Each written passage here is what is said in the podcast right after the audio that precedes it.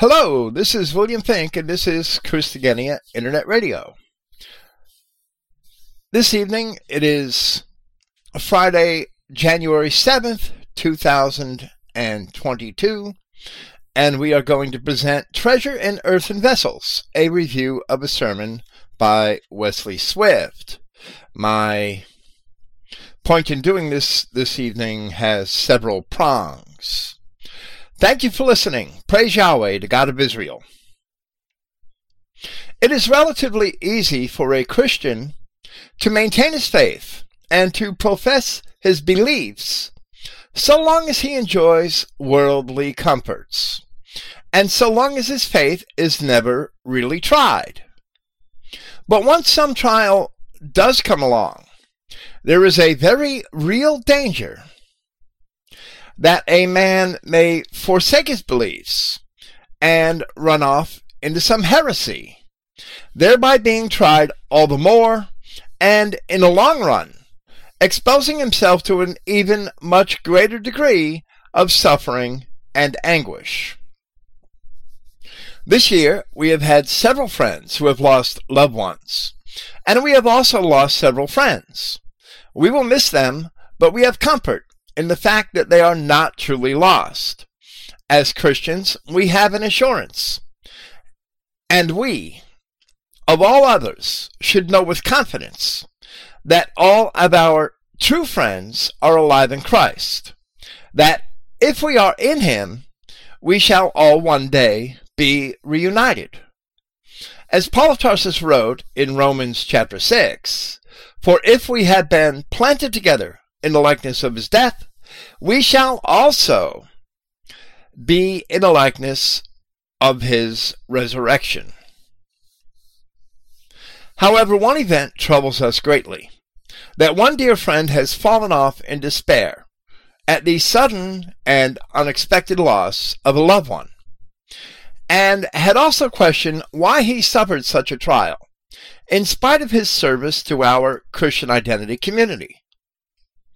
So we are afraid that in his pursuit of the unknowable, because my own answers to him did not seem to satisfy his demands for knowledge, that he has either abandoned his faith completely or has gone off into some heresy, which is just heartbreaking to us. Therefore, while we share the grief of our friend, we also grieve for him because we are afraid that we have lost him.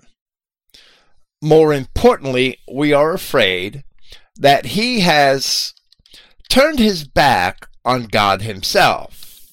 He could turn his back on us, but if he turns his back on God, that really is something to lament. Peter himself had warned of the trials which we would face in spite of our faith in chapter 4 of his first epistle. Beloved, think it not strange concerning the fiery trial which is to try you, as though some strange thing happened unto you.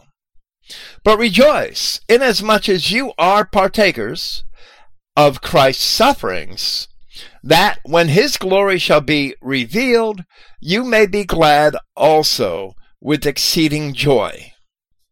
We cannot let trials stand in the way of our faith. Or perhaps that is only an indication that our faith was never assured in the first place.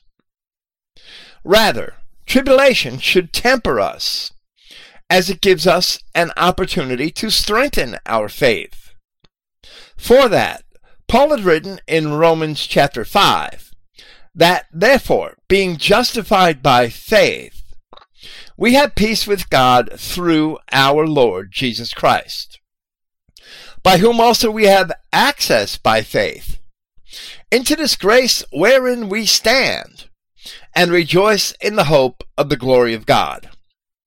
And not only so, but we glory in tribulations also, knowing that tribulation worketh patience, and patience experience, and experience hope. And hope makes us not ashamed because the love of God is shed abroad in our hearts by the Holy Ghost or Spirit, which is given unto us. Peter had spoken further of the trials which Christians would suffer in chapter 1 of his first epistle, assuring his readers that they had a certain hope in being resurrected to an inheritance incorruptible and undefiled, and it fadeth not away, reserved in heaven for you, who are kept by the power of God through faith unto salvation, ready to be revealed in the last time, wherein you greatly rejoice, though now for a season, if need be, ye are in heaviness through manifold temptations, that the trial of your faith, being much more precious than of gold that perishes, though it be tried with fire, might be found unto praise and honor and glory at the appearing of Jesus Christ.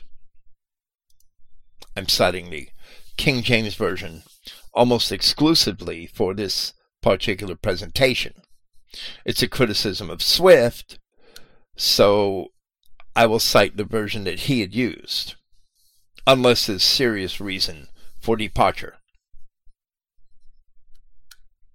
That being said, that we have that certain hope, that incorruptible and undefiled inheritance, an inheritance which cannot be defiled. Neither can we let any knowledge or lack of knowledge disrupt our faith in the assurances which we have been given. None of us can know everything, regardless of how studied we may be.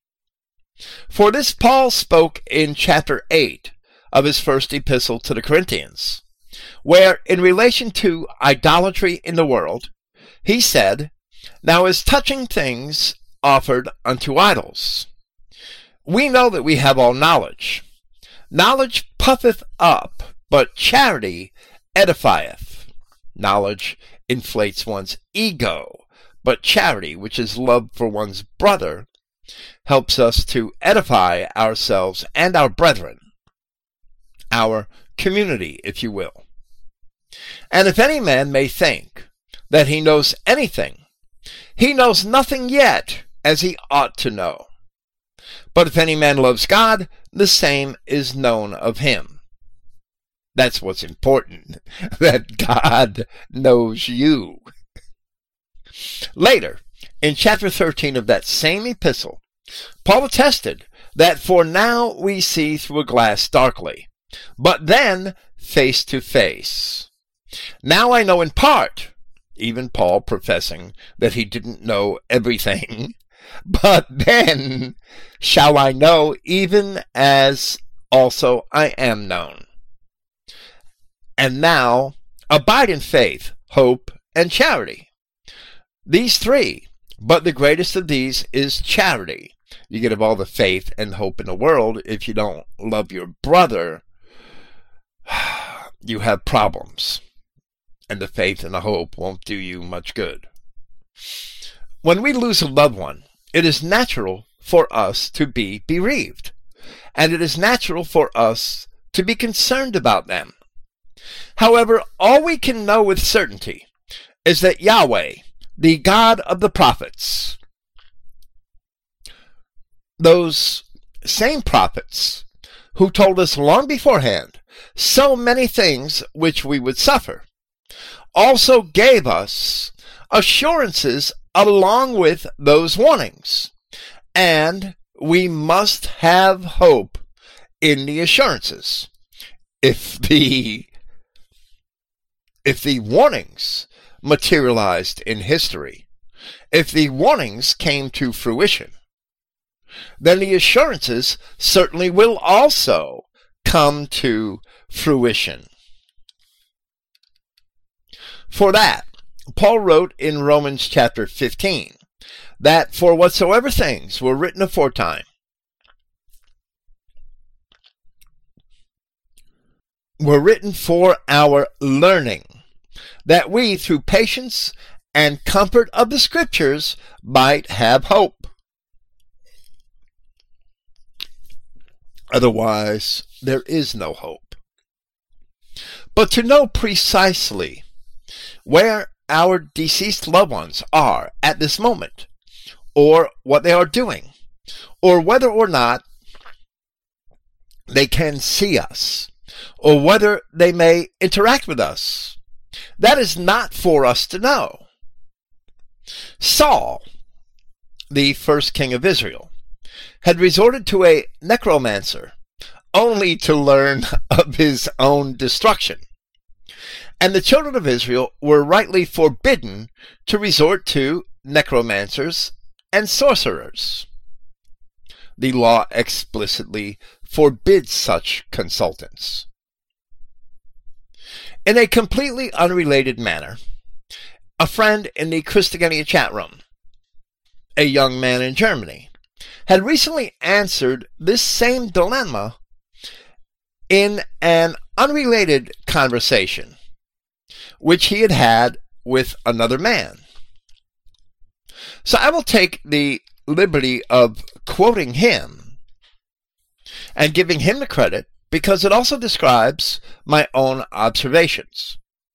So he wrote, and he described it very well and very succinctly, in my opinion. It was very timely as I was preparing these notes.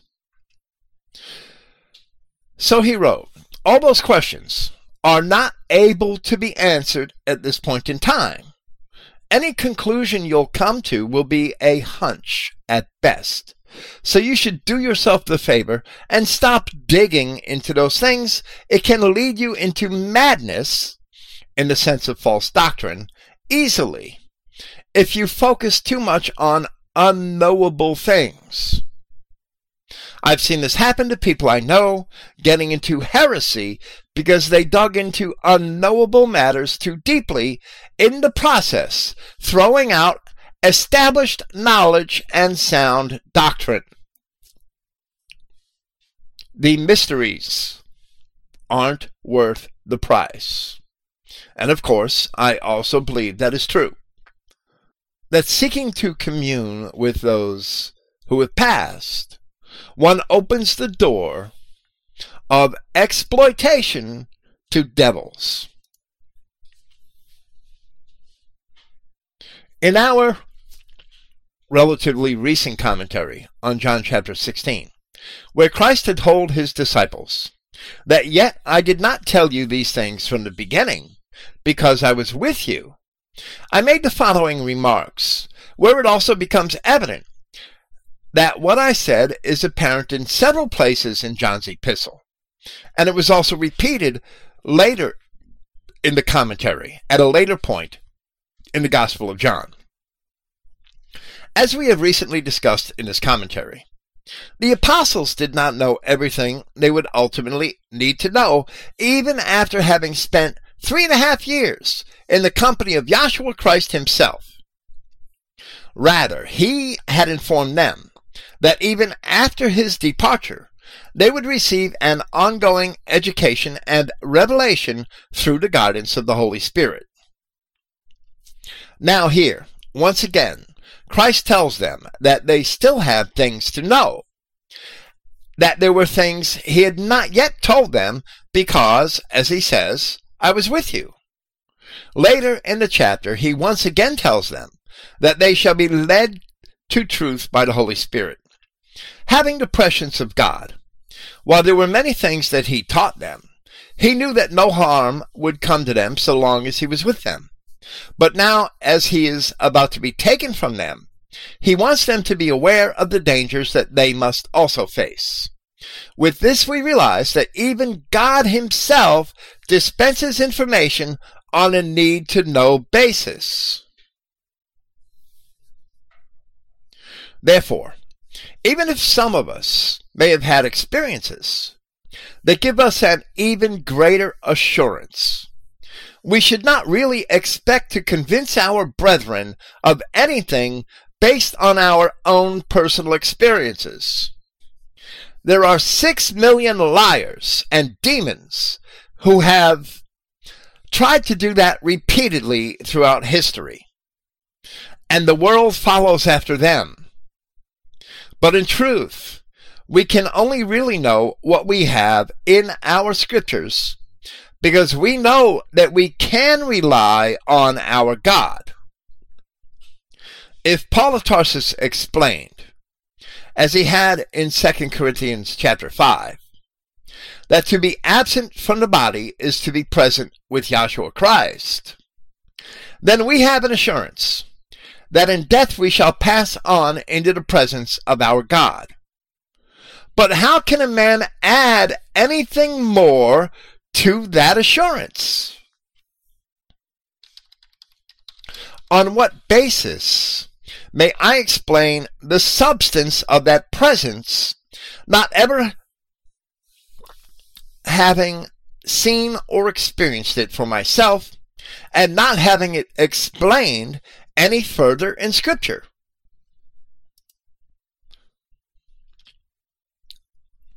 There Paul had written that we are confident, I say, and willing rather to be absent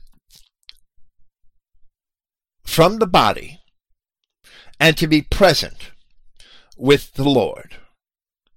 Wherefore we labor, that whether present or absent, we may be accepted of him.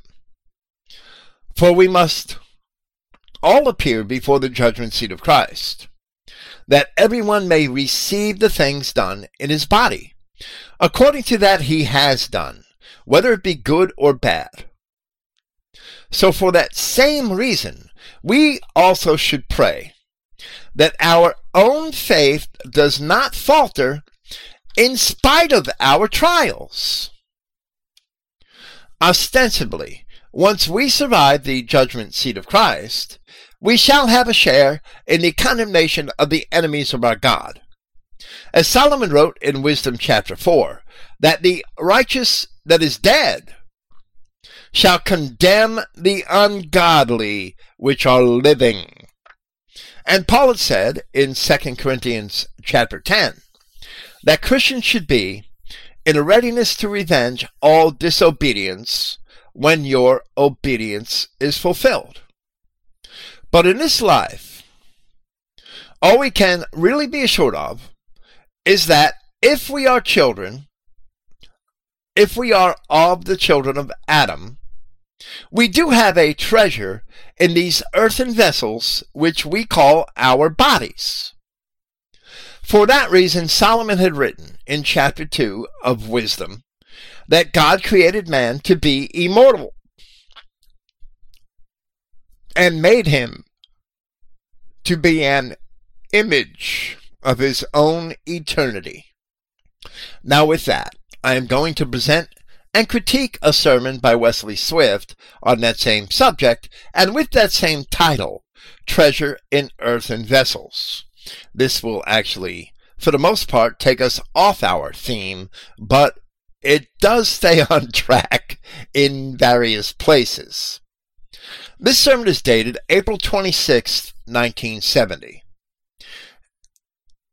And in the collection of Wesley Swift sermons, which we had from his wife Lorraine, which we had received through a friend, a mutual friend from his wife Lorraine, there were only three dated later than this one, in May and June of that year.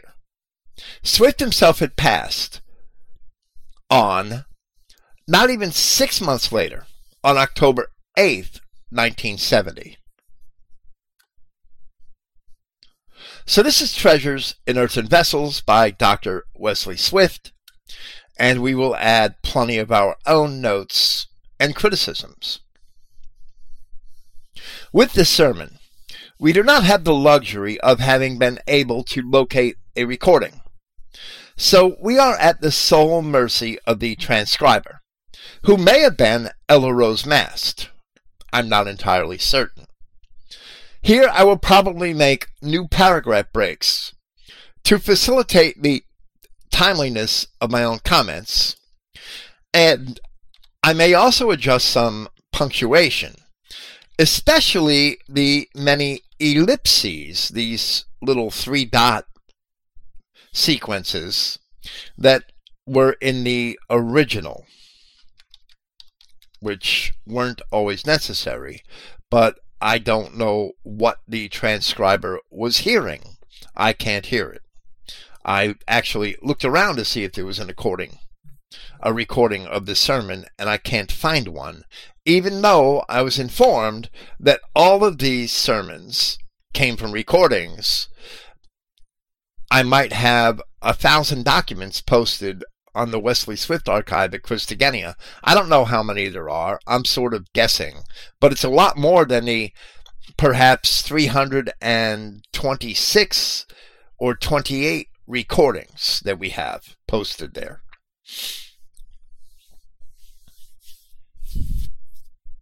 Swift opens the sermon rather abruptly by asking, Do we have treasures in earthen vessels?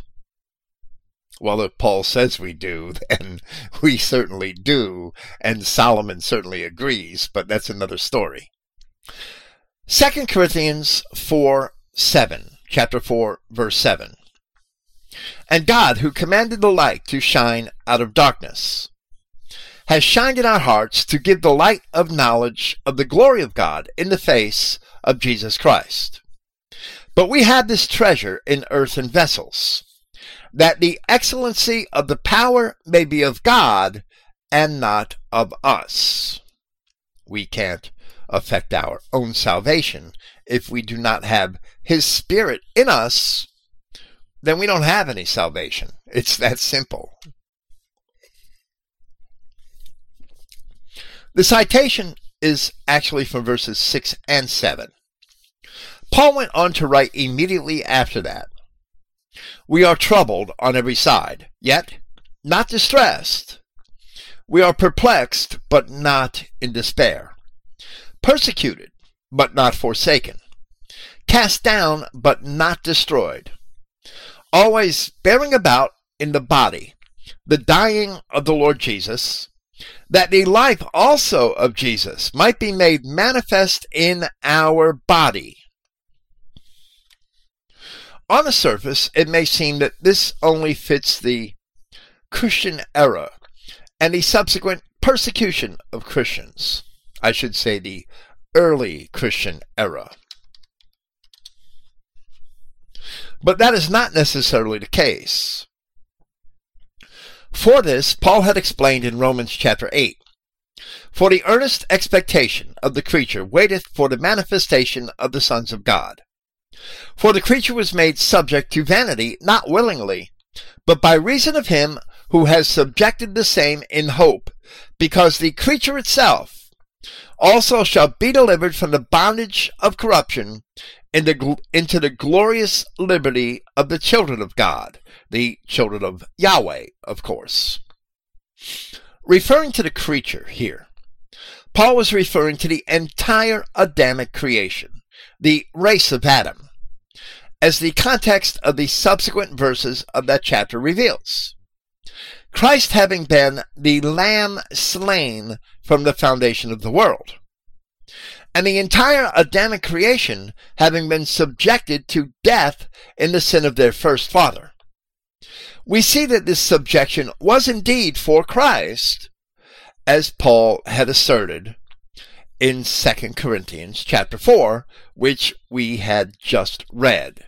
In other words, the scope is applicable to all of history and not merely to the persecutions of Christians in the early Christian era. Now, we have criticized Wesley Swift here in the past for his forays into esoteric so called mysteries I don't really consider them mysteries. I really consider most of them bullshit, and bullshit is not mysteries. But he called them mysteries. We've criticized him for his references to the demonic Kabbalah and his adoption of New Age concepts and language. But that does not mean he was wrong, or at least always wrong, in his interpretations of Scripture. Here, and on this topic in general, I believe he did quite well, except perhaps for following New Age descriptions of the spirit which Yahweh had instilled within the Adamic man, where he said, and of course there will be other problems that we will illustrate in this sermon. He said, This means that the eternal Yahweh has shined in your heart and places upon your countenance an area of aura, which is awfully strange language to me. Now, perhaps we can dismiss this as Swift's own interpretation of the Adamic spirit made in 1960s California terms. In other words, hippie, new age, hogwash. But then he does better where he continues. He says, God has ordained and predestined that you are going to conform to his own image. That the light and the glory of the Most High God is going to be seen upon your race and upon your household. And we have this treasure in earthen vessels, which makes it a most unique situation. Because when we talk about this light, we are talking about the light of life. We are talking about the vitality of God's own light and his own life as he transfers it unto the household of his sons and daughters. The Apostle Paul tells us that his spirit bears witness with our spirit that we are the children of God. Without that Adamic spirit, which is what Solomon considered to be the image of God. There is no life. And once the body is dead, there is no further existence. So Paul also wrote in Romans chapter 8, the chapter to which Swift has just alluded, that so, then they that are in the flesh cannot please God. Even if we have his spirit, we still sin. But ye are not in the flesh, but in the Spirit. If so be that the Spirit of God dwells in you. Now, if any man has not the Spirit of Christ, he is none of his. And if Christ be in you, the body is dead because of sin, but the Spirit is life because of righteousness. None of us can know this for certain until we get there. And we should not be in a hurry to arrive. Of course, we could have confidence. But even that confidence, even Paul did not claim that he was assured that he would get there. If we never get there, that too is the will of God. And at that point, it does not really matter any further. Continuing with Swift,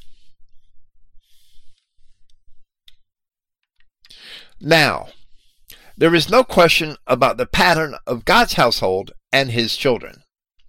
There is no question about the fact that the Adamic race is the household of the Most High God. But when God begat Adam in his own image, and separated Eve from Adam so that they might be of one flesh, they were still his offspring, and this was his household spirit of his spirit, and life of his life.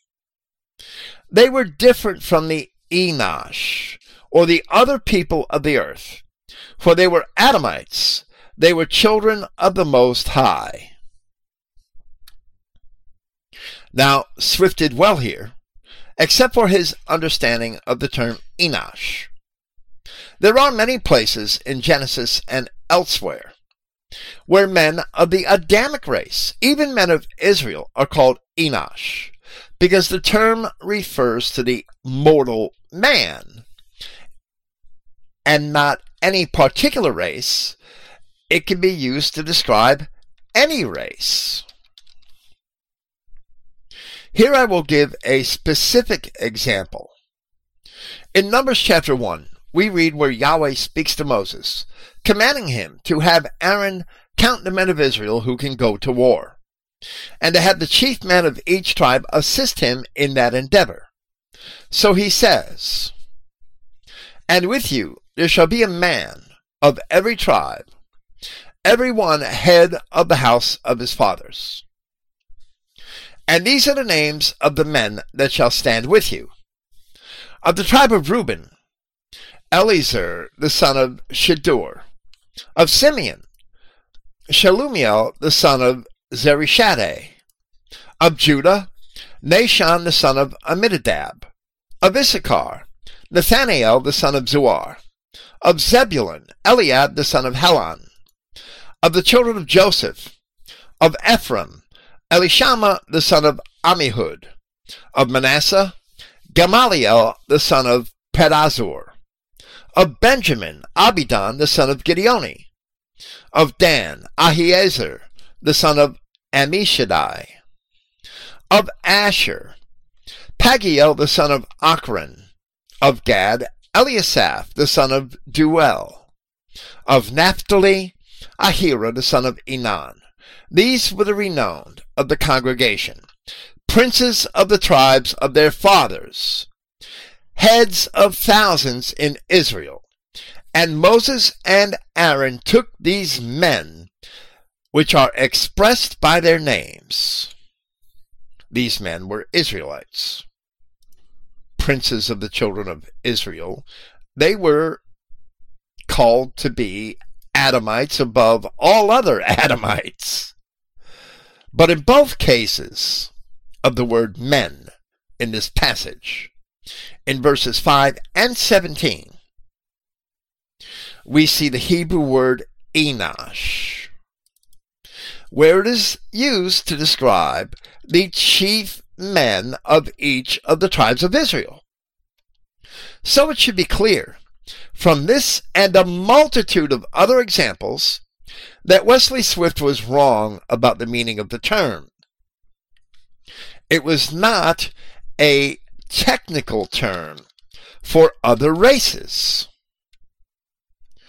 The word Enosh is not a term describing any race or type of man. It only describes a generic man in his mortal state. So all men, including Adam, are in that sense Enosh.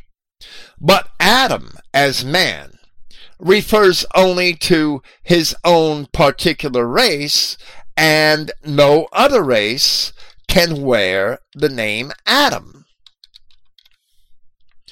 One of the biggest sins in history is that the Bibles, the Bible translations, even the Septuagint, did not distinguish between those two words. So we are brought up under the mistaken belief that there was only one race of man, and that's simply not true. All men are Enosh, but only Adamic men are Adam. Now, Swift follows that with another error, probably more grievous. But God had placed them here, speaking about the Adamic race. But God had placed them here for the betterment of all the Enosh peoples as well.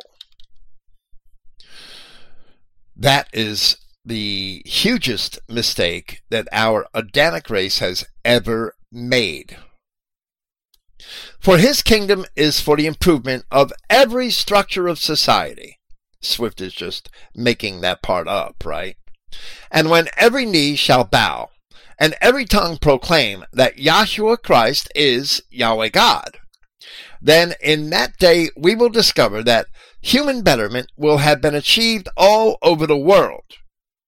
Wow. But that, my friends, does not bring you down to their level. I have news for Wesley Swift. That's exactly what it has done. Or them up to your level. In the purposes of the Most High who ordained that out of the patterns of the planes of the Spirit and out of the heavens above, he was transferring his kingdom from heaven to earth. Here we could go to great lengths to refute Wesley Swift. And while perhaps one day we shall do that again, We have already discussed many times the folly of this heresy which we call dominion theology.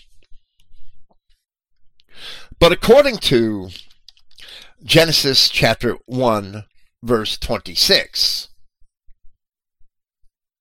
the Adamic man was placed here to have dominion over the fish of the sea, and over the fowl of the air, and over the cattle, and over all the earth, and over every creeping thing that creeps upon the earth. That word for dominion is a verb which basically means to tread down, trample, or subjugate. Adam was to tread down the other races, but by no means was he to better them. Every command in Scripture of the attitudes which the children of Israel should have towards other races is contrary to Swift's assertion here. Swift does better where he goes on to contrast the Adamic race to the other races.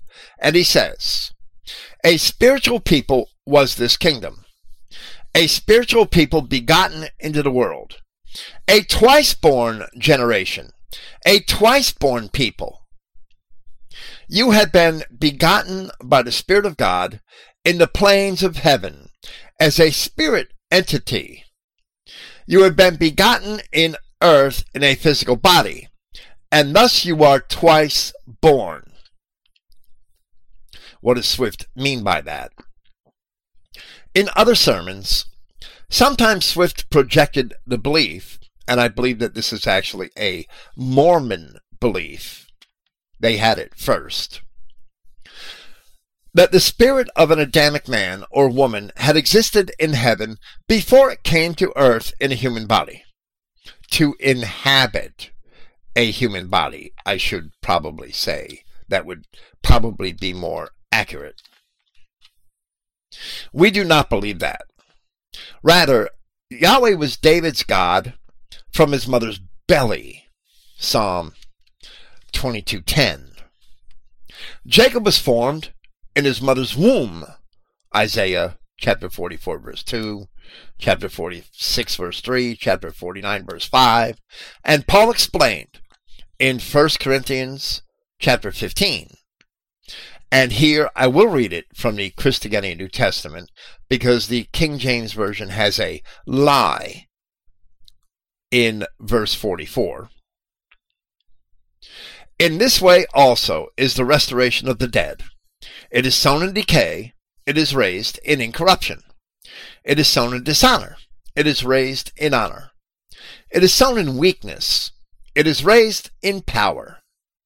It is sown a natural body, it is raised a spiritual body. If there is a natural body, there is also a spiritual. And just as it is written, the first man Adam came into a living soul, the last Adam into a life producing spirit. But the spiritual was not first. So we see that the Mormons are wrong, and Wesley Swift is wrong, according to the Apostle Paul. I would much rather believe Paul. But the spiritual was not first, rather the natural, then the spiritual. The first man from out of earth, of soil. The second man from out of heaven.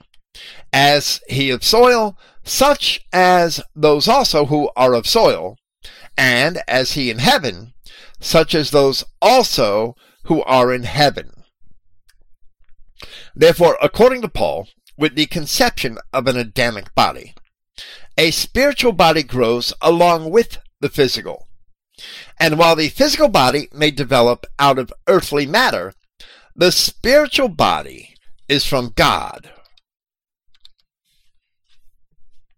Each Adamic man, having both natures by reason of God's own design. So if we are of Adam, we bore the earthly nature of Adam and we shall also bear the spiritual nature of Christ, through which is the resurrection, as Christ is God. Even as Swift shall do very well to announce here later on. Continuing with Swift, where he calls the other races Enosh people. We understand them to be corruptions of the creation of God, whose origin is in the branches of the tree of the knowledge of good and evil. But, as he continues, he says, the Enosh people are not twice born, because they were never begotten in the planes of spirit as the offspring of the Most High God.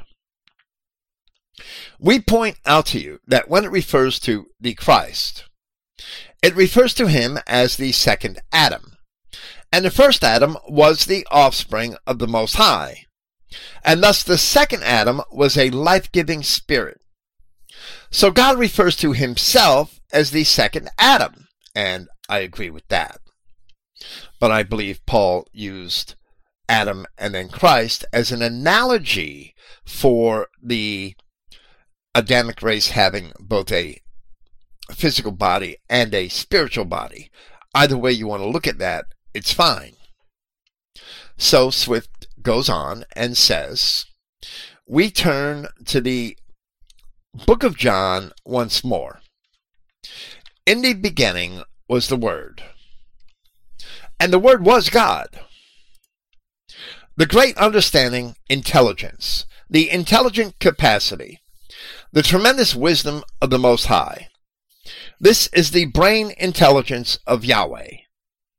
Of course, I interpret this in a totally different manner, not doubting the great intelligence of God, but the beginning was simply the word which said, Let there be. And that was an expression of Christ, of the presence of God, the physical presence of God in the world. And that voice saying, Let there be, is a physical expression. If it's not physical, there can't be a voice.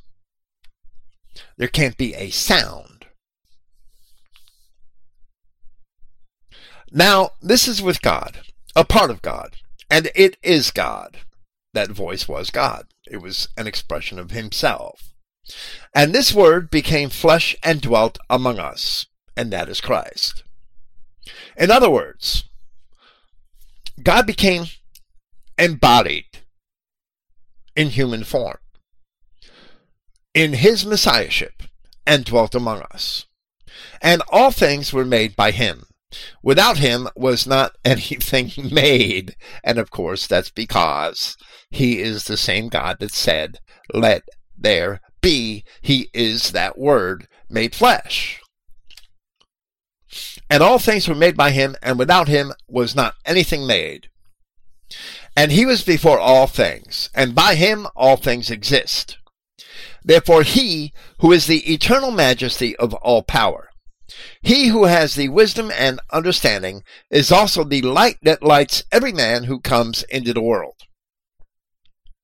Therefore again, when it says that he caused the light to shine out of darkness, he caused it also to shine in your heart, to place this light and glory which shone on the face of the Christ in you.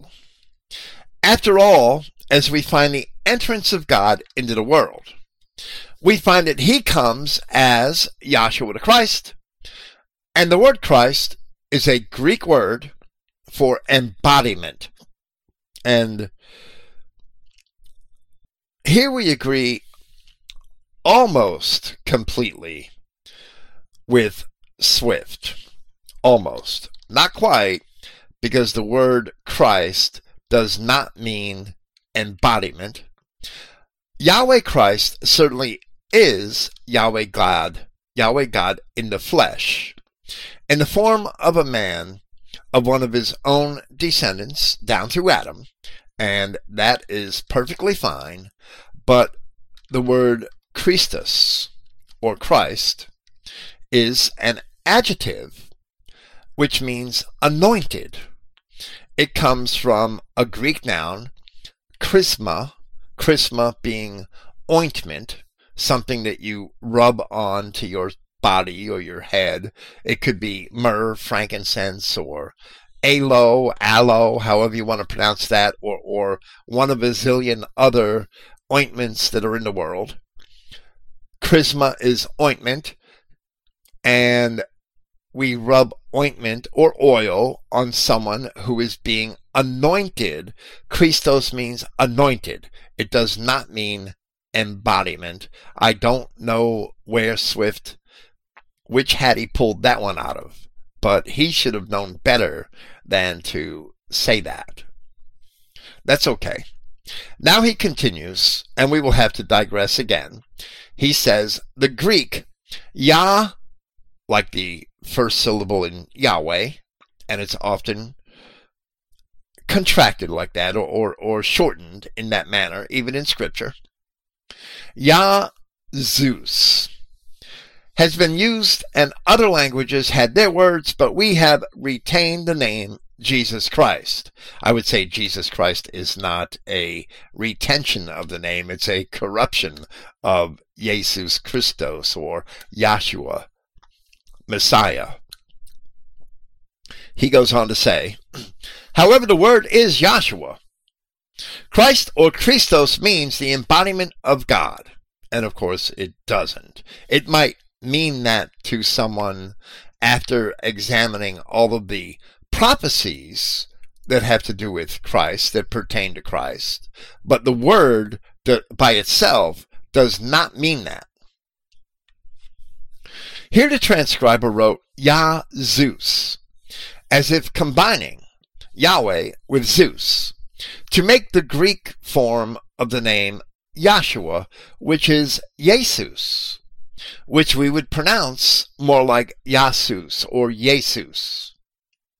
But evidently, the intervocalic S, which is present in the Greek form of the name, in the in the third position, right between two vowels. That's why it's called an intervocalic S. It's an S between two vowels. The intervocalic S was never pronounced like an English Z in Latin until the Middle Ages, and it was never pronounced in that manner at all in Greek. So while Swift seemed to have done that in the transcripts of his December 29th, 1966 Wednesday night Bible study, which I link to here, it is apparently another one of his innovations, as he often sought to syncretize ancient paganism and the Bible, something that the first century Jew Philo and the later Gnostics also sought to do. Therefore, he says, continuing with Swift, therefore when God came to earth, he came as Yahshua. And he's going to make another blunder here. I, Yahweh, am thy Yahshua, he said in the book of Isaiah. Or in other words, I, God, am thy Savior and am embodied. And you also, therefore, are, are embodied as his household. Turning to the record, we find that we are told that the Christ is, that the Christ in you is your hope of glory. Your hope of brightness, of intelligence, of brilliance is Christ embodied in you. Now, the spirit of this is okay that's fine, but the letter of it is horrible. Swift has taken quite a few liberties. The word for Savior in Isaiah 43:3, the passage which Swift seems to be paraphrasing.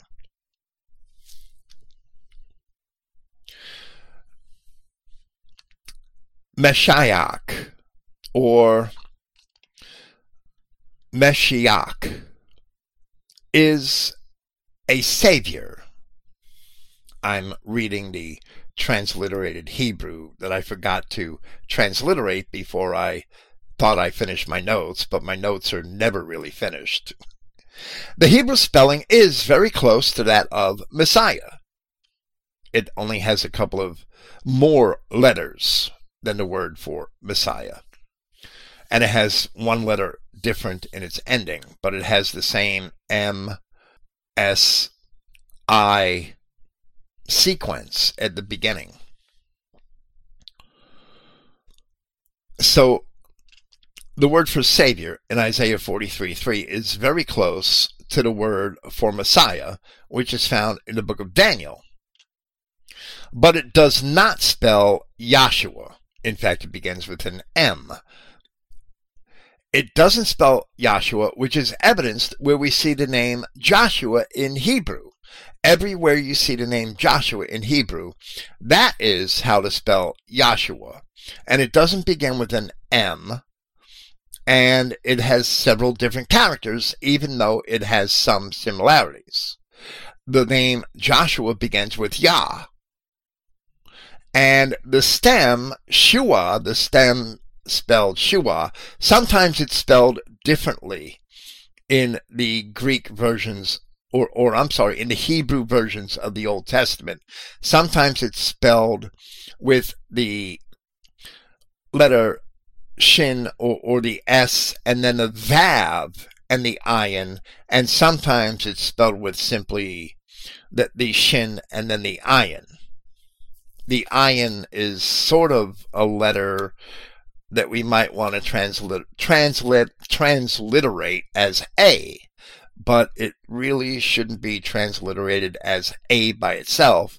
Perhaps a rough breathing HA or something like that, we don't really know how Hebrew was pronounced, and we sure we certainly cannot trust the Jews to pronounce it for us. That's for certain.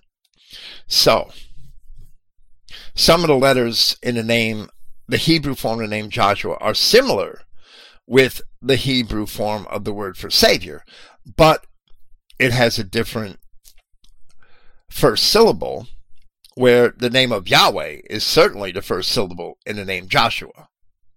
And the stem is nevertheless related to the concept of salvation.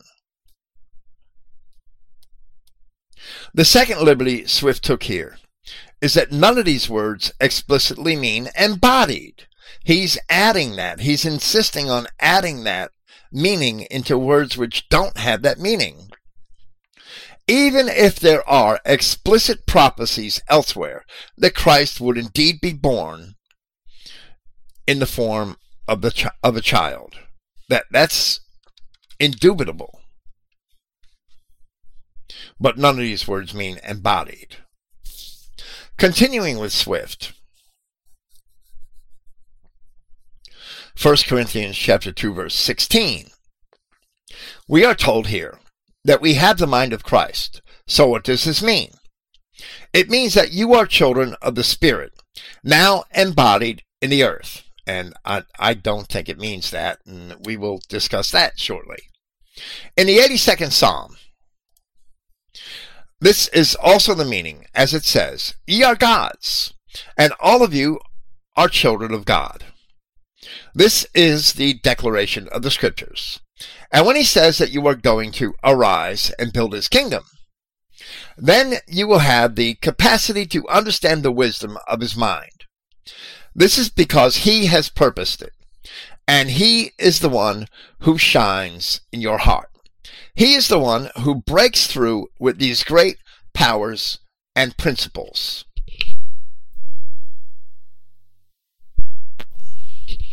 I'm sorry. That is what the 82nd Psalm says.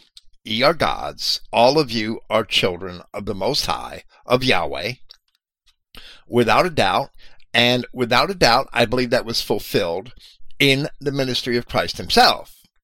There are doubters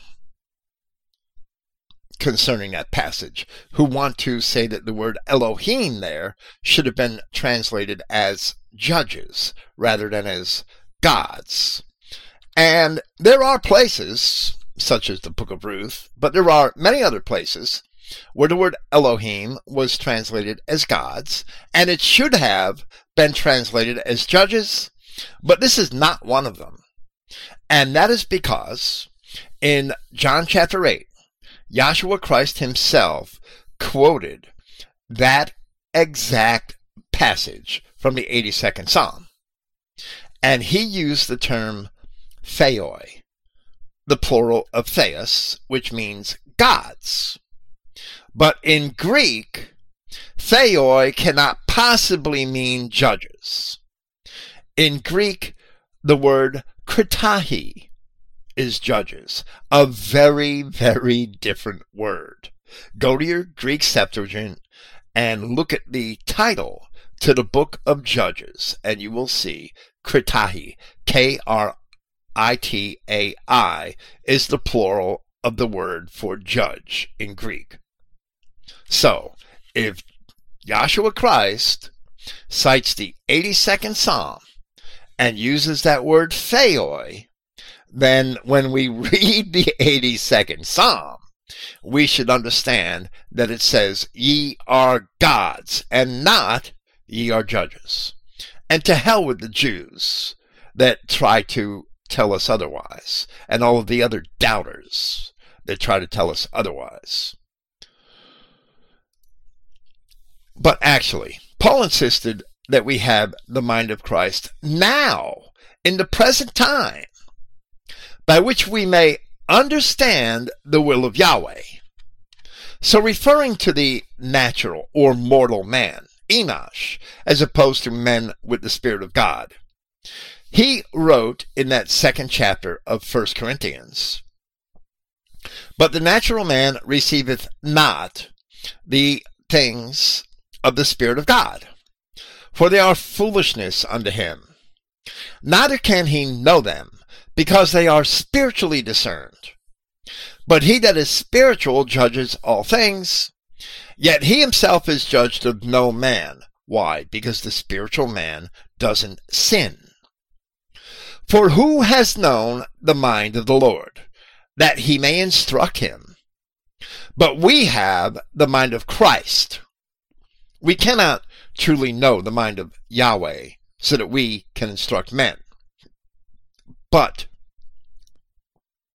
through the gospel of Christ, we can understand the scriptures. As Paul also explained in reference to the veil of Moses in 2 Corinthians chapter 3. So now continuing, Swift goes back to Romans chapter 8 and he says, We read in the book of Romans, in the eighth chapter, the whole creation is groaning and waiting for the manifestation of the sons of God.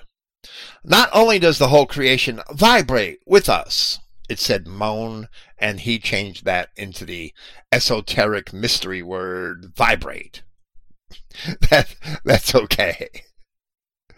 So not only does the whole creation vibrate with us, waiting, but we also are waiting, to wit, for the redemption of our body.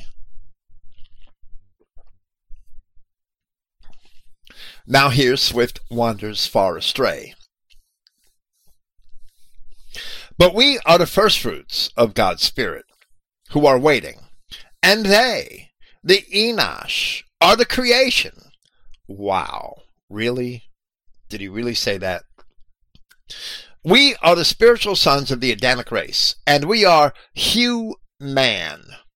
There's a little hyphen in there between the syllables.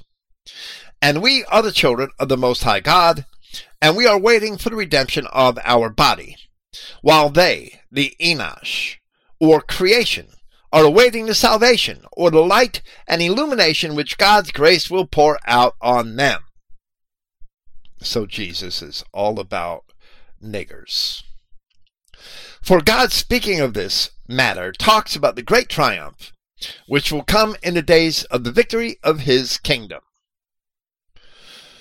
Wow. Okay.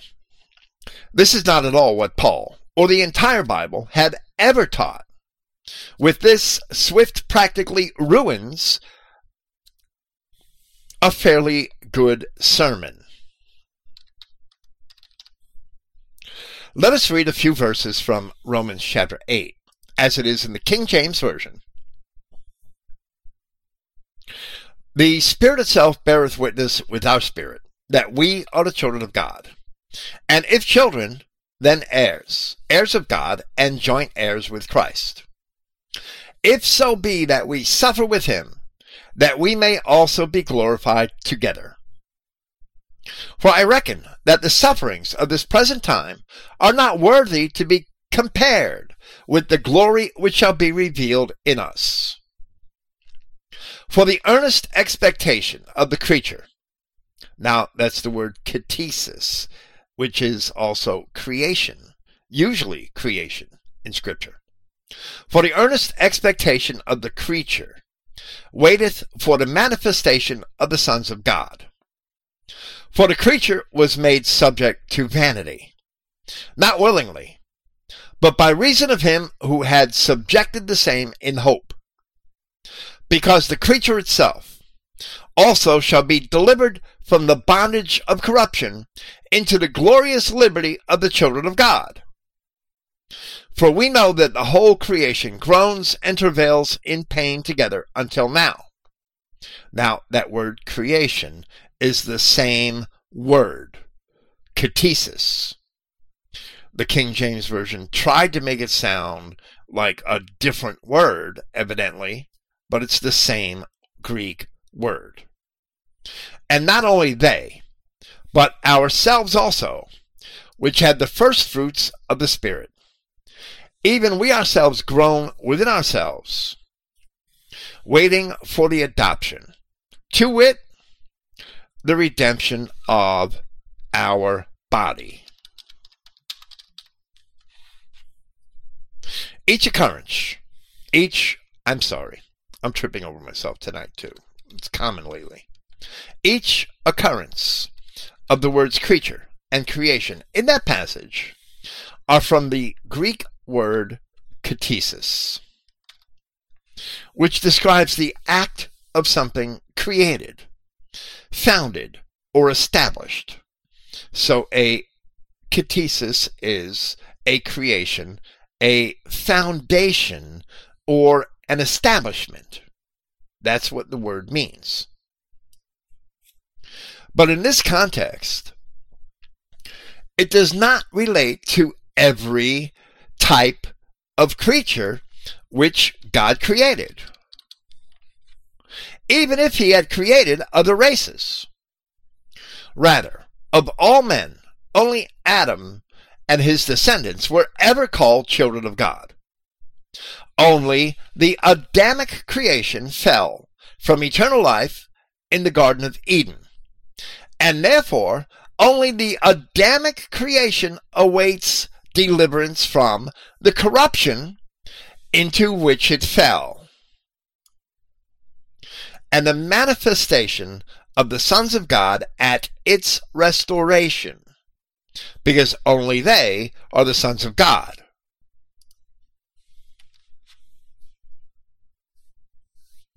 Where Paul contrasted ourselves to the whole creation, to the rest of the Adamic race. He was informing his readers that there was no difference between Christians, these early Christians, those who had the first fruits of the Spirit, and the rest of the Adamic race. Later in the same passage, in verse 38 of Romans chapter 8. Paul said, As it is written, For thy sake we are killed all the day long. We are accounted as sheep for the slaughter. He is still speaking of that same creature or creation. This was a quote from the Psalms of David, which applied only to the children of Israel as opposed to other races, which is the context of the 44th Psalm. That's where the citation is from. It's from the 44th Psalm. Then, in reference to them and them alone, he wrote, Nay, in all these things we are more than conquerors through him that loved us. For I am persuaded that neither life nor death, nor angels, nor principalities, nor powers, nor things present, nor things to come, nor height, nor depth, nor any other creature shall be available to separate us from the love of God, which is in Christ Jesus our Lord. So the creature, which awaits the manifestation of the sons of God, is contrasted to other aspects or creatures of God's creation, and we see that all along Paul was referring to the Adamic race alone as the particular creature of which he was speaking. None of this has anything at all to do with non Adamic races. Moreover, the word human cannot properly be divided into its components of hue and man. That is absolutely ridiculous. As our transcriber had done had done here, evidently be, because that was also Swift's intention. He's done this in other sermons. That is because human is not even an English or a Germanic word. Not at all. The word human is derived from the Latin word humanus, which primarily means kind, compassionate, or, as we still use the term today, humane. Now, only our race can be humane. The English word man by itself was not even a word in Latin, although the word manus meant hand. And from manus we get terms such as manual, manufacture, and other related terms. Now, Swift confounds two scriptures, which actually have the same meaning, in the words of the prophets. For all Israel shall be saved, as it is written, and then all flesh is to be saved. He's referring to the other races. Because God is great, and in the magnitude of his program, he says, I can lose nothing.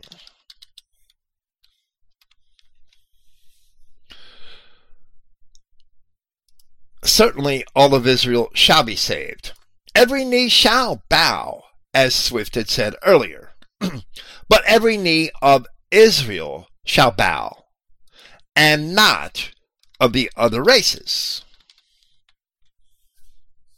These two statements are found in Isaiah chapter 45 and nowhere else except where Paul cited them, cited them both in his epistle to the Romans.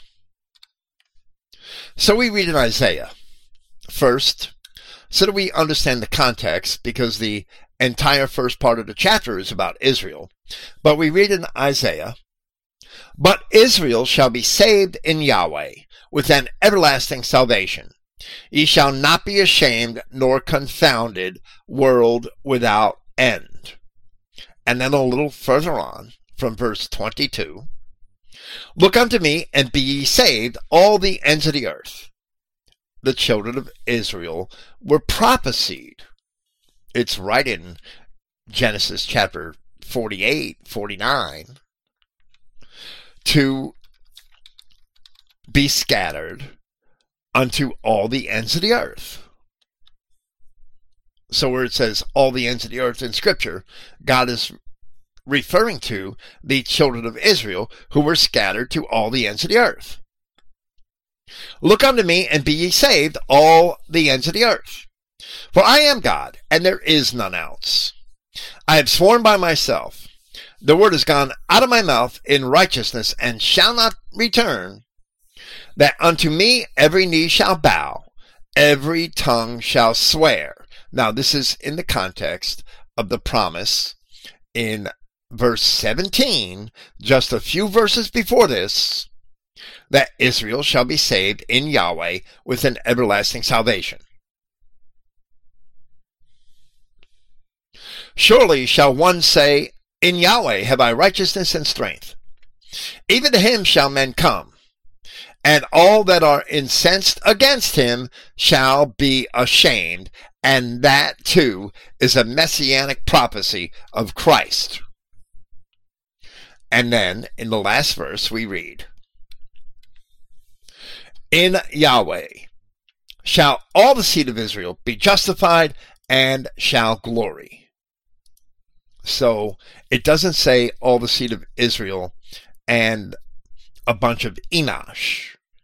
It doesn't say all the seed of Israel and every other race. Throughout the context of the chapter, the children of Israel alone are the subjects, and therefore those statements only apply to them, or I should say, apply only to them.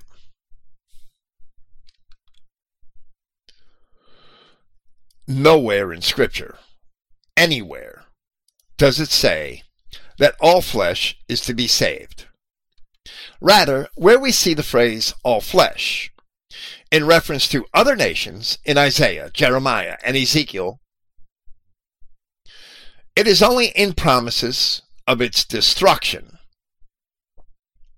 But in Joel we see a reference which was cited in Luke chapter 3 and Acts chapter 2. So we read in Joel chapter 2, And ye shall know that I am in the midst of Israel, and that I am Yahweh your God, and none else. I am your God, and none else and my people shall never be ashamed. My people shall never be ashamed. I am your God and none else. And it shall come to pass afterward that I will pour out my spirit upon all flesh. So that must be all the flesh of Israel because he is Israel's God and none else. And now he qualifies that further. And your sons and your daughters shall prophesy, not the sons and daughters of Enosh or other races. Your old men shall be dream dreams, your young men shall see visions, and also upon the servants and upon the handmaids. In those days will I pour out my spirit. and here it is evident that the reference to all flesh is a reference to all the flesh of the children of Israel as Yahweh is their God and nobody else's. He pours out his spirit upon their sons and daughters, who alone are his servants and handmaids, as we read in the book of the prophet Isaiah. Israel is my servant. Nobody else. I cannot explain why Wesley Swift seems to have gone out of his way to twist these scriptures into some sort of universal salvation for other races. But he does better when speaking of the Adamic race. You have been begotten in the planes of the Spirit. Have been begotten of incorruptible seed, which lives and abides forever. So, can you corrupt something which is incorruptible? No, you cannot. Oh, you say, look out on our race and see. Men are doing things which are of corruption. They may do these things in their minds, in their physical bodies, but the spirit is incorruptible. It is still perfect. And thus, the mighty charge of the power of God and the light of the mighty charge of His Spirit is one of these days going to bring our people to their senses. First, they must be brought to their knees. There is no doubt. This is perfectly true. And this is what Yahweh had meant when he spoke of Israel and said, Every knee shall bow. Continuing with Swift, he wanders off in another direction. You say, but suppose some of them have already passed away, before they came to their senses. Then Yahweh, Yahshua, will bring them back and make them do the job they volunteered to do. Because as the sons and daughters of God, the triumphant part is that God's word is true. When he says that you were begotten of incorruptible seed that lives and abides forever, then this is true. And it is the Christ in you which is your hope of glory. It is the mind of Christ in you that is the power of greatness and the magnitude of a society, whatever that's supposed to mean.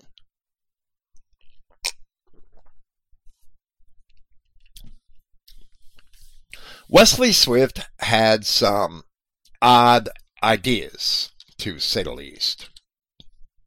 In several Bible study question and answer sessions in 1964 and 1965, he was recorded, and this can be searched in, in the Swift archive at Christogenea. He was recorded as having said that he believed Asians reincarnated, but that Negroes do not because Negroes had no spirit at all. So evidently you might have some sort of spirit if you come from a mixture of fallen angel and yellow monkey instead of fallen angel and gorilla, I guess. I don't know. Of course, for very good reasons, we believe that this is true of every other race, that they have no spirits. But the fact is that Paul of Tarsus had professed, I should say that they have no eternal spirits or spirits which survive after their death because every living creature can be seen to have a quote unquote spirit in certain senses of the term. So let me qualify that. But the fact is that Paul of Tarsus had professed in Hebrews chapter 9 that, in verse 27, it is appointed unto men once to die, but after this, the judgment. There is no basis for a belief in reincarnation anywhere in Scripture. And we didn't really volunteer to do anything ahead of time. That must be a Mormon idea as well. Swift does a little better as he continues. You look out over all the people of the world, and you think that men may be made somewhat in the same stature. There are big men and little men, brown men and yellow men, and black men and other men. And you look over these people, and then someone tells you that they are all the same. The only difference is the color of their skin. That you must mix them all up, mongrelize them, so they will all be the same integrate them. But this is not the program of God's kingdom. Under the program of God's kingdom, his sons and daughters are going to take the kingdom, and they are going to rule and reign in that kingdom. And the power of the mind of God, this pattern of wisdom and of understanding, and of knowledge which made all things, and made it good, is going to be in perfect control of the problems of the earth. You can go into a grocery store and you will see cans all over the shelves. Big cans, little cans. So you don't pay any attention to the labels because they were all the same. You say, Oh, Dr. Swift, we have to pay attention to the label so we will know what is on the inside. Well, you better pay attention to the label on the race as well. Because this Adamic white race are the children of the Spirit of the Most High God. And the Most High God has declared that the Adamites are the household of his Spirit. First Peter. Here Peter says, Ye are a royal household, a chosen people, a chosen nation.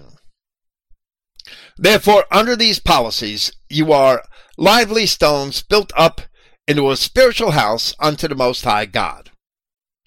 Swift was evidently paraphrasing. But Peter did use a term which explicitly means race in that passage. I was sort of surprised that Swift had missed it. Now, returning to Swift, he begins to refer to some esoteric, apocryphal writings. And if I had to guess, his source was probably the Kabbalah. When I say apocryphal, I don't mean it in the sense that they belong in the King James Apocrypha.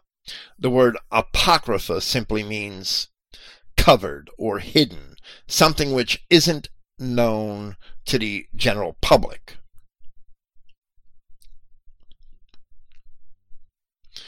Now, go back to the writings of Malachi, chapter 4, verse 2, and we read, The Sun of Righteousness shall arise with healing in its wings. That definitely is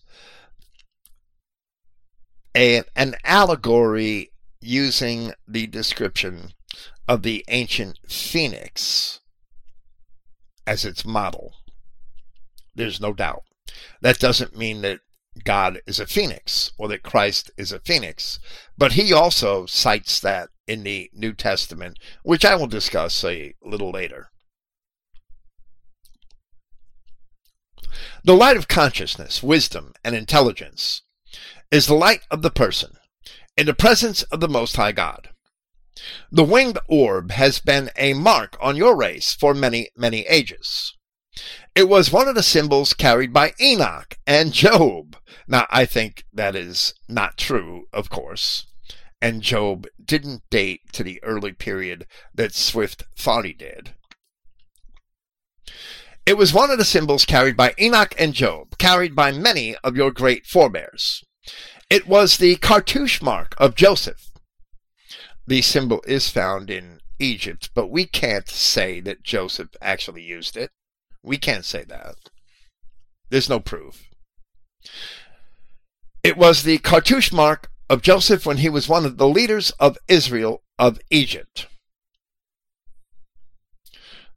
That language is a little difficult, and Wesley Swift was difficult to transcribe.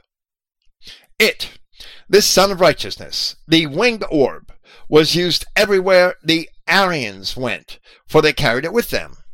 You find it up in the Scandinavian country, for they had the winged orb. And in the Anglo-Saxon lands, you find the winged orb, as well as in Germany, and even way back in Druidry, another thing that we really can't possibly be certain about. The Sun of Righteousness rises with healing in its wings. Manetho, now, the original transcription of this had Menthos, but I know that is wrong. There is no Mentos except maybe in the candy aisle at Walmart. Manetho was the historian whom Swift is referring to here. Manetho was the pagan writer historian in ancient Egypt who worshipped Set and Sath which is Satan, and the gods of darkness were very angry because, he said, the Khufus, or pharaohs of his land, had been influenced by the white race who built this great temple and altar down in the land of Egypt.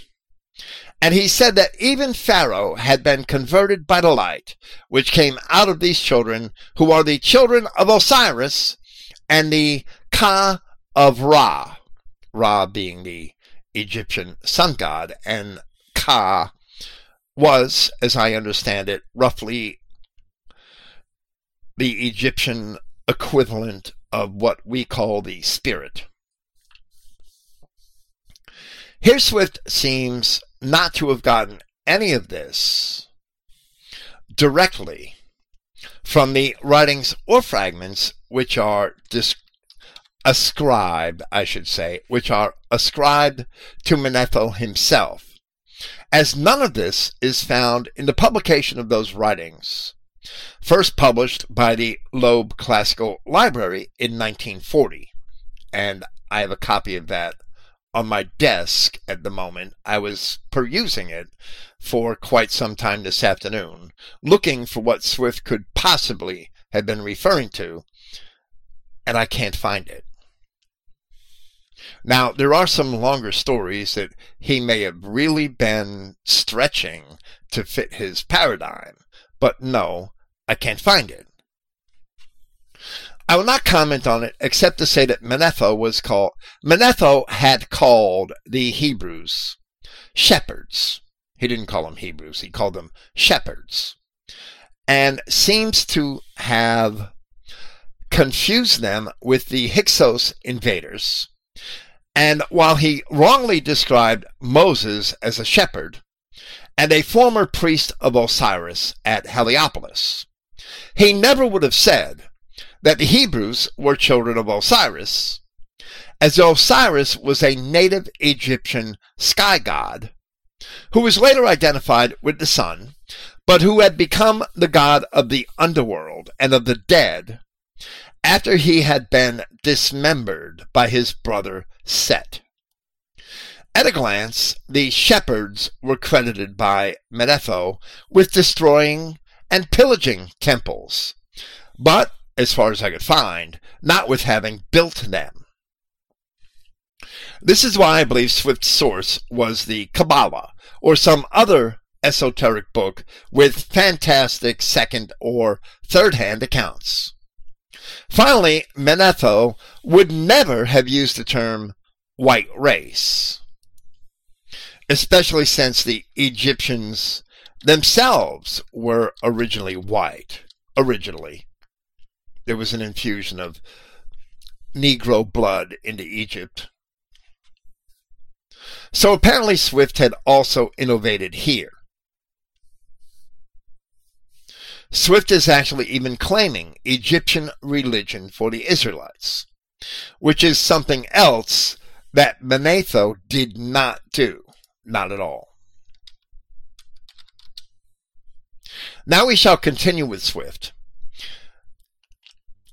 where, in my opinion, he innovates even further. Now, Ka means soul, which is fine. And Ra means God of light. He was actually the sun god. He was later called Amun Ra, Amun Ra, and by other names. And understanding. Ra means God of light and understanding. And Osiris is Lord of life and the resurrection, which is simply not really true. Actually, he was Lord of the underworld and the dead. And I don't believe the Egyptians ever had any promise of resurrection. So they believed in Set and Soph and called you an ignoble people. He's referring to what the Egyptians had called the Hebrews. And that part is true. Always the powers of darkness have called you an ignoble people. But the pattern remains that you are even acknowledged by the patterns of the ancients as the children of light. Even Horus, the original prophet of ancient Egypt, the, the prophet of the people who migrated from the sinking continent of Atlantis and from the ancient temple there, said that God had promised that one day he would place his children in bodies of flesh and they would be the children of light and that their spiritual entity would be the very light and power of his own spirit. They would be spirit of his spirit, light of his light.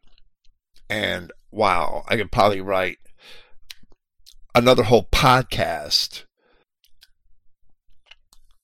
exposing that as sheer sophistry and actually stupidity.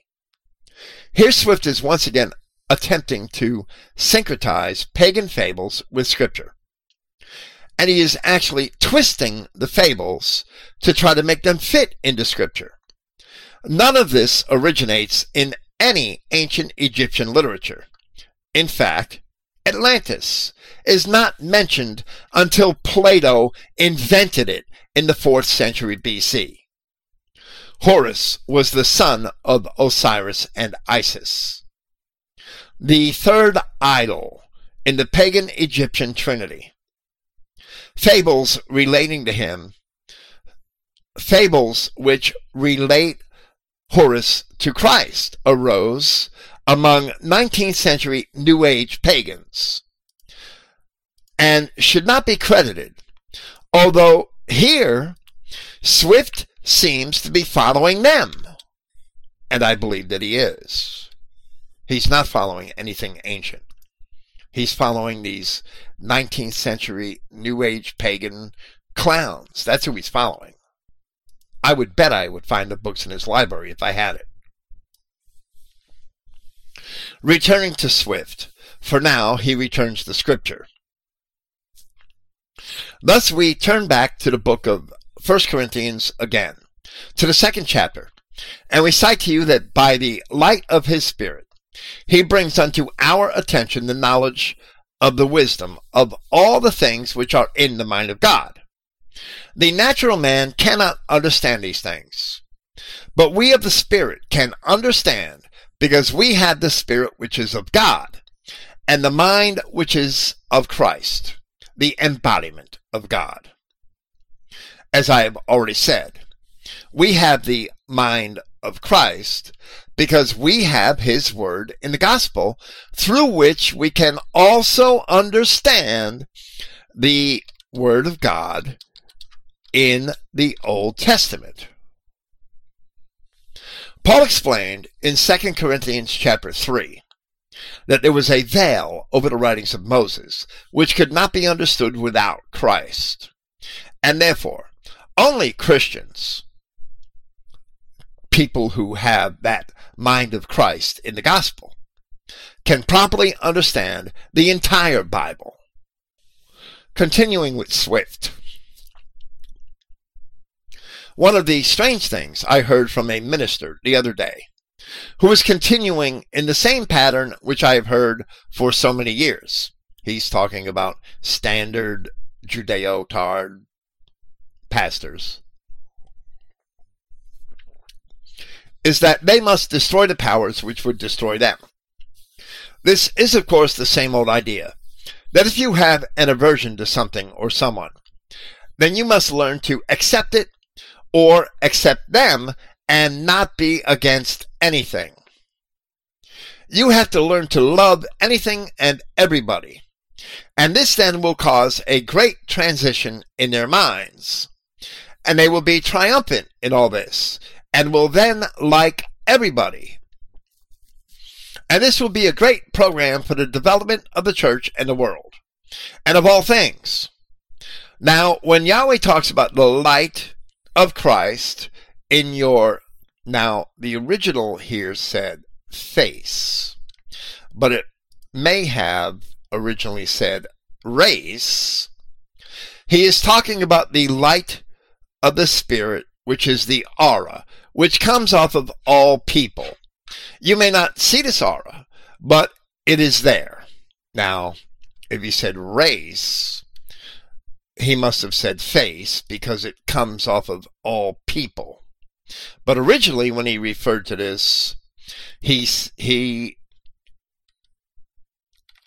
led us to, to believe that he understood that it was only our race which had that light of Christ. You may not see this aura, but it is there. By face, if that is what he meant. Swift seems to be alluding to the words of Christ where he said, as it is in Matthew chapter 6, the light of the body is the eye. If therefore thine eye be single, thy whole body shall be full of light. For my part, I do not think Christ was referring to a literal light, but only to the fact that the eye guides the body because you can't see without light. And if the eye is true or sincere, which is the true meaning of that word translated as single, then the whole body will be light. Continuing with Swift, he continues his fascination with wanting to explain supposed mysteries. It has a wavelength of energy from those who are quite illuminated. because of their knowledge of the wisdom of God, and because they have translated the concepts of spiritual truths into their mental concepts, and it is a part of their life. Others do not spend much time as they should in this pattern of communion and worship. The more a person becomes aware of the mind of God and the knowledge of God, the brighter that aura shines. That is one of the reasons you are told not to leave off the assembling of yourselves together, because you catalyze this spirit of this power of spiritual emanation. So, as we point this out to you, we also call to your attention the words of Jesus If I be lifted up, I draw all men unto me. Now, this human, once again, it's hyphenated, spirit men and all Adamites, and this is those that came from the Spirit. And they did come to Christ. But the Asiatic or Negroes did not all come. In other words, he's insinuating that some of them came. Only the white men, Adamites, have come to him. All come. It suffices us to state here that only white men are invited to come. Continuing with Swift. Now, and we're almost done. Not quite. Another two pages, maybe. Now, I want to point this out to you again. You may be drawn to some people and turned away from others. There may be a deep affinity between you and Christian people everywhere because they have the same concepts of the knowledge of the worship of God. But they do not have the same concepts as the pagans of the world or the Jews who are of their father, the devil. Jesus said, You are of your father, the devil, and the lusts of your father you will do. But this minister I was mentioning would have you turn away from one of the great gifts of the Spirit, which is this gift of discernment. This gift is a strange understanding, a know how, which dawns upon your countenance, which you do not have anything to do with, and you do not permit any areas of power or anything which relates to the structure of administration education, or government to fall into the hands of the enemies of God. And wow, was Swift wrong there. But that's okay. I'll address that later. Through your program of the kingdom, which God, by the power of His Spirit and by the light of His illumination, has already given you, as well as the gift of the Spirit, which has been given you as an internal sense to avoid this very thing we tell you that the power of the light of God and the power of the aura of God, which shines forth upon the countenance of God's children, is going to be one of the most remarkable conditions the world has yet to see. Arise and shine, thy light is come, and the glory of God has risen upon thee. God, who has shined in darkness, has shined in your heart and the glory of Yahweh, which was upon the face of Christ. And this also comes out of the countenance of the children of God and out of the background of their spiritual communion. For you are spirit of his spirit, light of his light, and life of his life, children of the Most High. And God, who created the heavens and the earth, has ordained the success of his kingdom that righteousness shall triumph, and the overthrowing of the darkness will take place. Apparently, Swift was quite optimistic, in spite of the fact that the devils, the Jews, had already controlled all of the areas of administration of the federal government and other world governments through their control of the banking system and the people of the West, or Christendom, would be punished to a much greater degree than Swift could have possibly imagined. Because he didn't imagine it. Here he actually thought that Christians would not leave their governments to Jews and other races. Look at us now. For now, we will continue with him as he explains things that he had already been that had already been done in his time, but which would get much much worse after he died. And in 1970, I was only 9 years old. And the world where I lived had already turned into a riot zone several times. The enemy then comes in and seeks by the patterns of darkness to capture the mind of a society and even to destroy testimony of a church, to place the church at the disposal of all people without any identity of your father, and thus to take over your society. He wants you not as an independent nation, not as a great nation, but subordinate to his power in the patterns of darkness. Speaking of the Jew, of course. This was already done by this time, by his time, but now he offers a prayer. So therefore let the light shine, let the aura come forth, let the power of righteousness and discernment function. Let the children of God be as discerning as their Father. And therefore, look at the label on the can. Look at the background of the race. And remember what God has called. Remember that God has ordained that you are to take possession of the kingdom of the Most High. The saints are going to take the kingdom and rule over the kingdom forever and forever. This is not only the declaration in the book of Daniel, Daniel chapter 7, and in other places in Scripture, but it is the prophecies of the Most High God. So we look out over these facets of truth and see that He is the light of the life of men.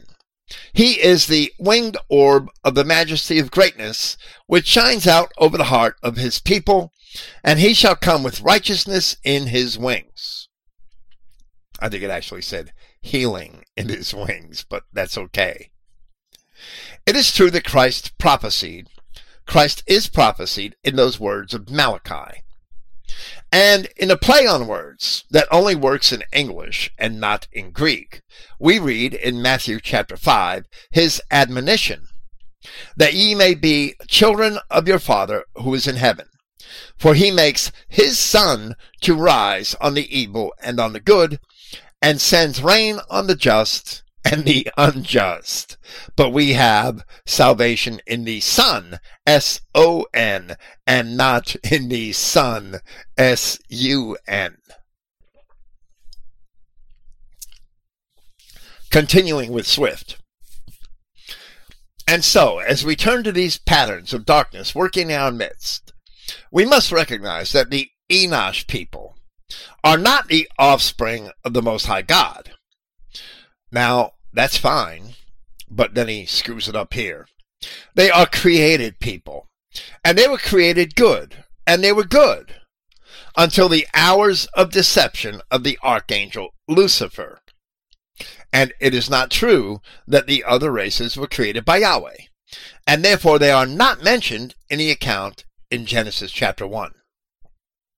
While Yahweh created all things, he did not create the corruptions which have resulted from the sins of angels or men.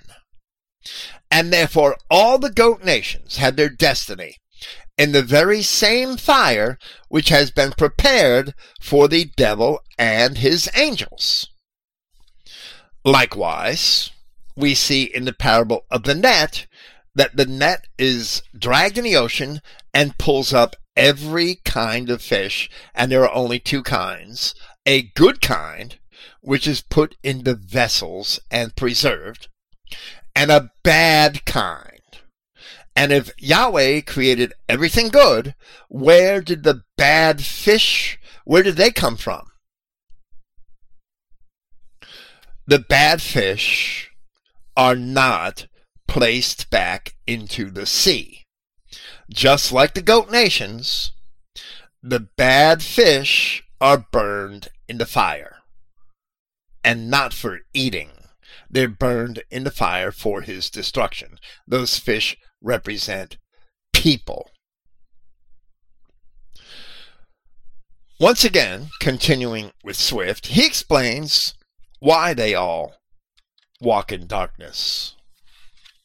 They lack the spiritual capacities of wisdom, knowledge, and understanding which God has bestowed upon your race, and which he has promised to bring forth with absolute victory.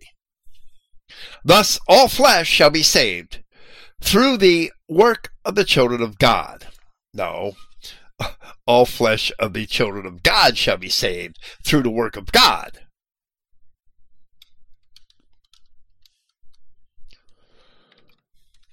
He said, All Israel shall be saved, and I shall take away all the ungodliness of the house of Jacob. And we pray, O Yahweh, do this quickly, for we would like to get rid of the ungodliness in leadership in our nation.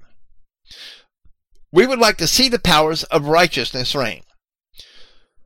We would like to see the forces of truth move into power in this nation. But God has promised this, and it will transpire. And actually, we will see tremendous conditions in the near future when Michael, the great archangel, is going to have to defend us in a most unique way. Here Swift is interpreting Daniel chapter 12, verse 1. But we will reserve comments so that we may finish his sermon. I shall only state that in the end of the revelation, the enemies are not destroyed by Michael, but at the return of Christ himself with the armies of heaven, and the fire which descends out of heaven. In Revelation chapters 19 and 20. Christ is not Michael. That is a huge mistake. Examining the text of Daniel, Michael is only one of the chief angels, one of at least several archangels. And that's how he is described in Daniel. Jesus Christ is God. He's not an archangel. Michael means who is like God. Nobody is like God. That's the only appropriate answer. Michael, I have nothing bad to say about Michael. However, Michael is not going to save us. Only Christ is going to save us. No man and no angel.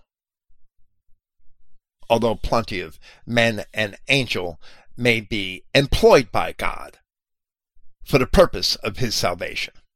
And that is fine.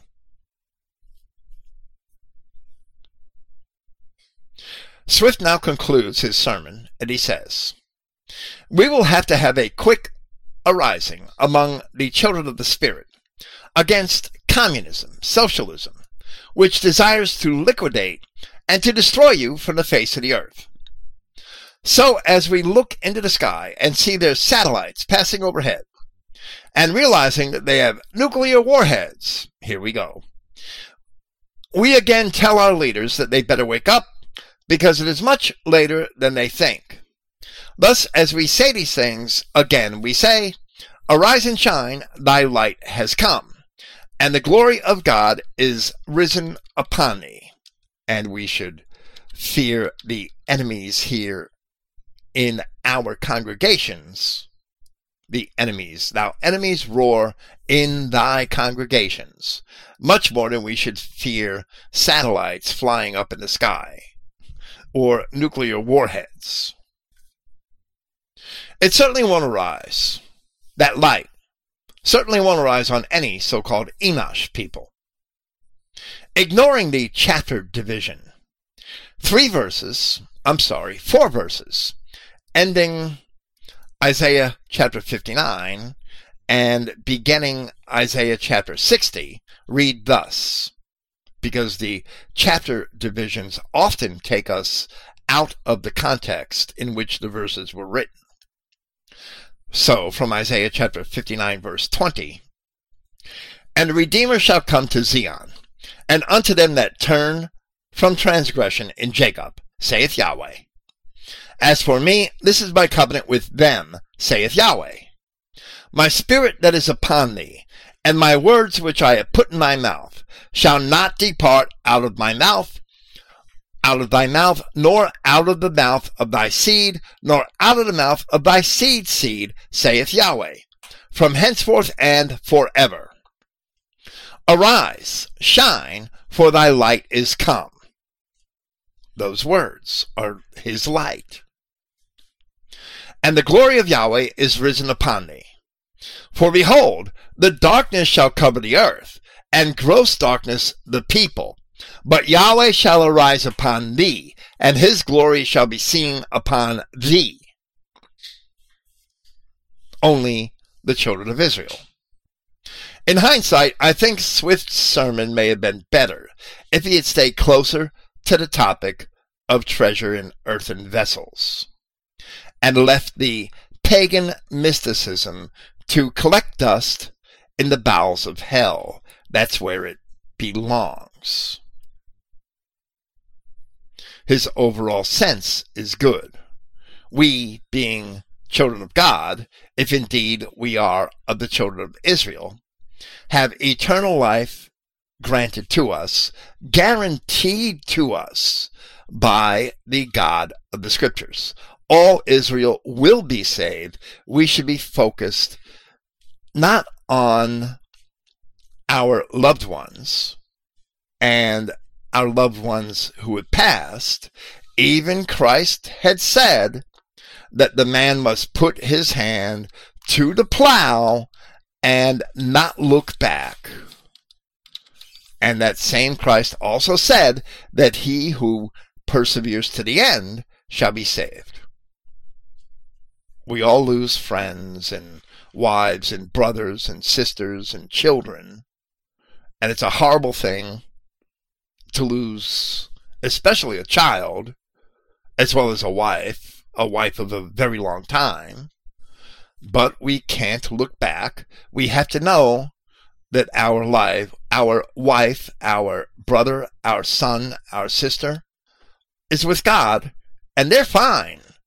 And we have a task at hand that we need to complete. That's how we know that we have that treasure in earthen vessels. Thank you for listening. Praise Yahweh, the God of Israel, and not the God of any Enosh people. And good night.